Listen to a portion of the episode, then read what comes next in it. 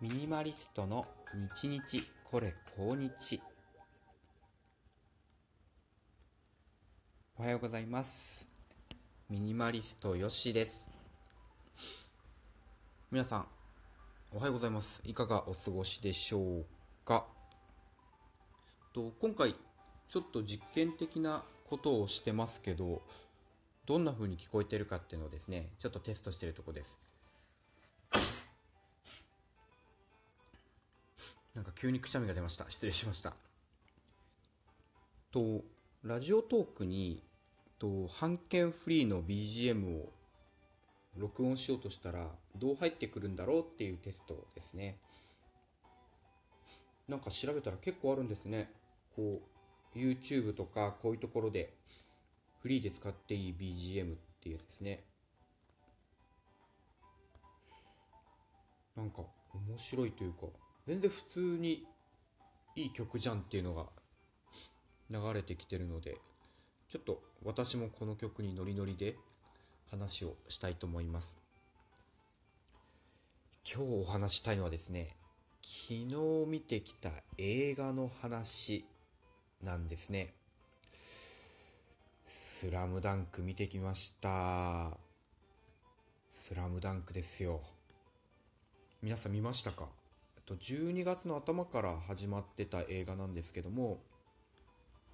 と1990年代に「週刊少年ジャンプ」で連載されていた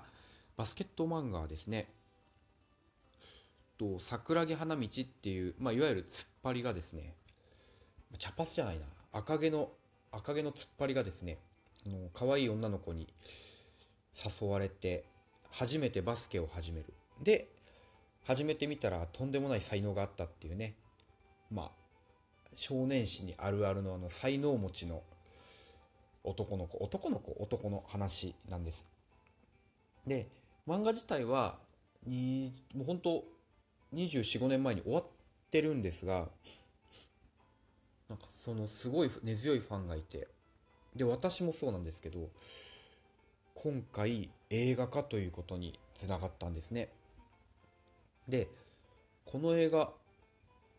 漫画の中でいう本当に最後の一部分だけを切り取ってまして全国大会に進むんですね。全国高校生バスケットボール選手権の広島で行われた全国大会その2回戦だけを切り取ってます。相手は山王という高校。これ秋田県の高校なんですがこの漫画の中ではダントツ強い高校としてですねもう連覇を狙うっていうんですかもう高校生でこの高校を知らない人たちはいないと、まあ、たまにいるんですけど主人公とかね山王って呼んでましたし。そんな試合。で誰もがああかわいそうにこう主人公たちのチーム湘北っていうチームなんですけど、まあ、湘北はもうこれで終わりだなっ思うんだけども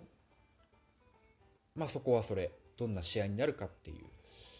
漫画の本当に最後の試合をだけを2時間でまとめていました。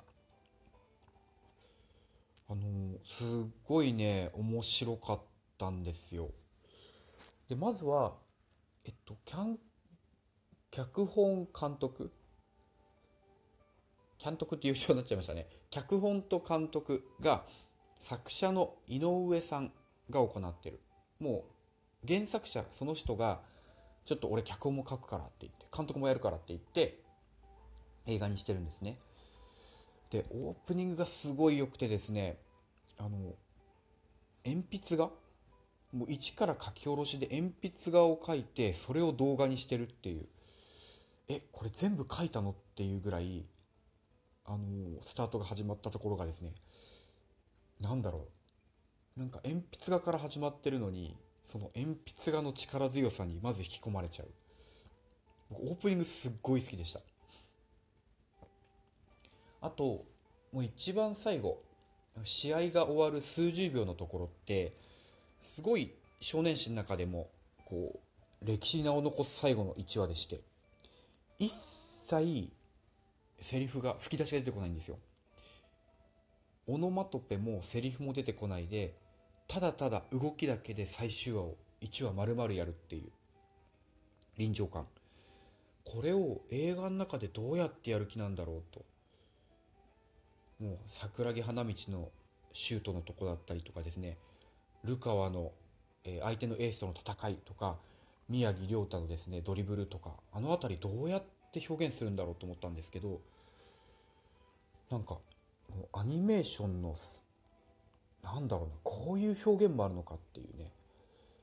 なんか今って、まあ、し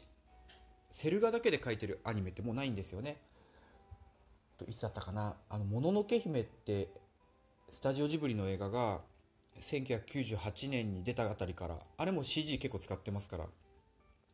セル画だけで作るアニメ映画ってほぼなくなってきてるんですけどで今回のもそうだと思います。あここちょっと CG だろうなってとこあるんですけどこう普段見てるそういうアニメから一線を画した表現。あこれは凡庸ななんだろう演出家とか表現者がやったらこうならないんじゃないかなっていううんなんか井上さんらしさが出てたっていうんですか、うん、らしさって漫画だから出てくるとかアニメだから出てこないとかそういうことではないんだなっていうのがよく分かりました。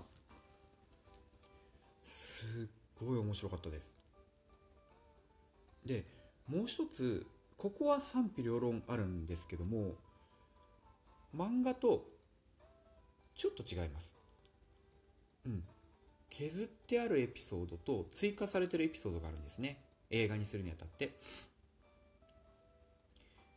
例えばその山王戦の前に戦ってきたメンバー敵っていうのは出てこないです。なぜなら映画の中に一切その話が出てこない。そもそも映画で試合始まった時に全国大会2回戦で情報入ってこないんですよ。あれもすごい切り方でしたね。あのこっちは当然その映画を見に来てっていう自覚はあるんですけど平成生まれの人？知らないですもんね。あの前情報なしだったら急にバスケのなんか試合が始まったぞっていうのとこう周りの注目度から地方の大会じゃないぞぐらいしかわからない、うん、それでも面白くしてやるから見てろっていう感じがすごいですね。多分これも普通に脚本書こうとしたらなんか最初になんか1分ぐらいのこう読ませる文章を入れる。こうこうこうなって彼らは当日全国大会2回戦を迎えたのであった。風に書いてしまいそうなところを一切入れない。だからこれがですねなんだろうあの古典文学を読んでるかのような感じになりました。まず最初に。例えば北条記とかですね。ああいうこう1000年前に書かれたような本って自分たちの前にあったこと。例えば何々天皇の御代にね後鳥羽天皇とか御代にとかね。例えば京都から福原に都を移したけれどもねみたいな話をするじゃないですか。彼らにとってはそれはあまりに当たり前のニュースだから触れないんですよね。なぜそういうことになったのかとか背景全く言わない。で古典を読んでる人間って置いてかれちゃうわけですよ。スラムダンク見てて思ったんですけどそうか古典のとっつきづらさってこれだよなって。だ書いてる人たちって千年後の私たちを想定してないですよね。だから当然みんな知ってるじゃん。ほらあの天皇が亡くなってからあの人が後継いだとかあのごあの前9年後3年の駅の後に誰々が出てきてさとかそもそもそれどこの何の戦いなのとかなっちゃう。自分でなんだろうな例えばあのテレビのドラマを8話ぐらいから見始めて1話目から7話目は自分でなんか配信で見といてねみたいな話なんですよ。で結果的に途中から見たから全然わからんみたいな。これがなんか歴史を嫌いになっちゃうとか古典のとっつきづらさなんだろうなってまあバスケアニメ見ながら何思ってたかなんですけどちょっとそんなこと思ったんですよ。で「スラムダンクの映画はそこを削る、うん、知らなくてもいいよと。知らなくても大丈夫楽しめるからって。実際楽しんでましたしみんな。面白かったって声聞こえてきたし、うん、というその見せ方の妙義があります。これ似たようなのでえー、っと三谷幸喜の「清須会議」っていう映画。これと織田信長が暗殺された後に明智光秀に。その後の後継者争いの打ち合わせだけを切り取った映画なんですけどこれも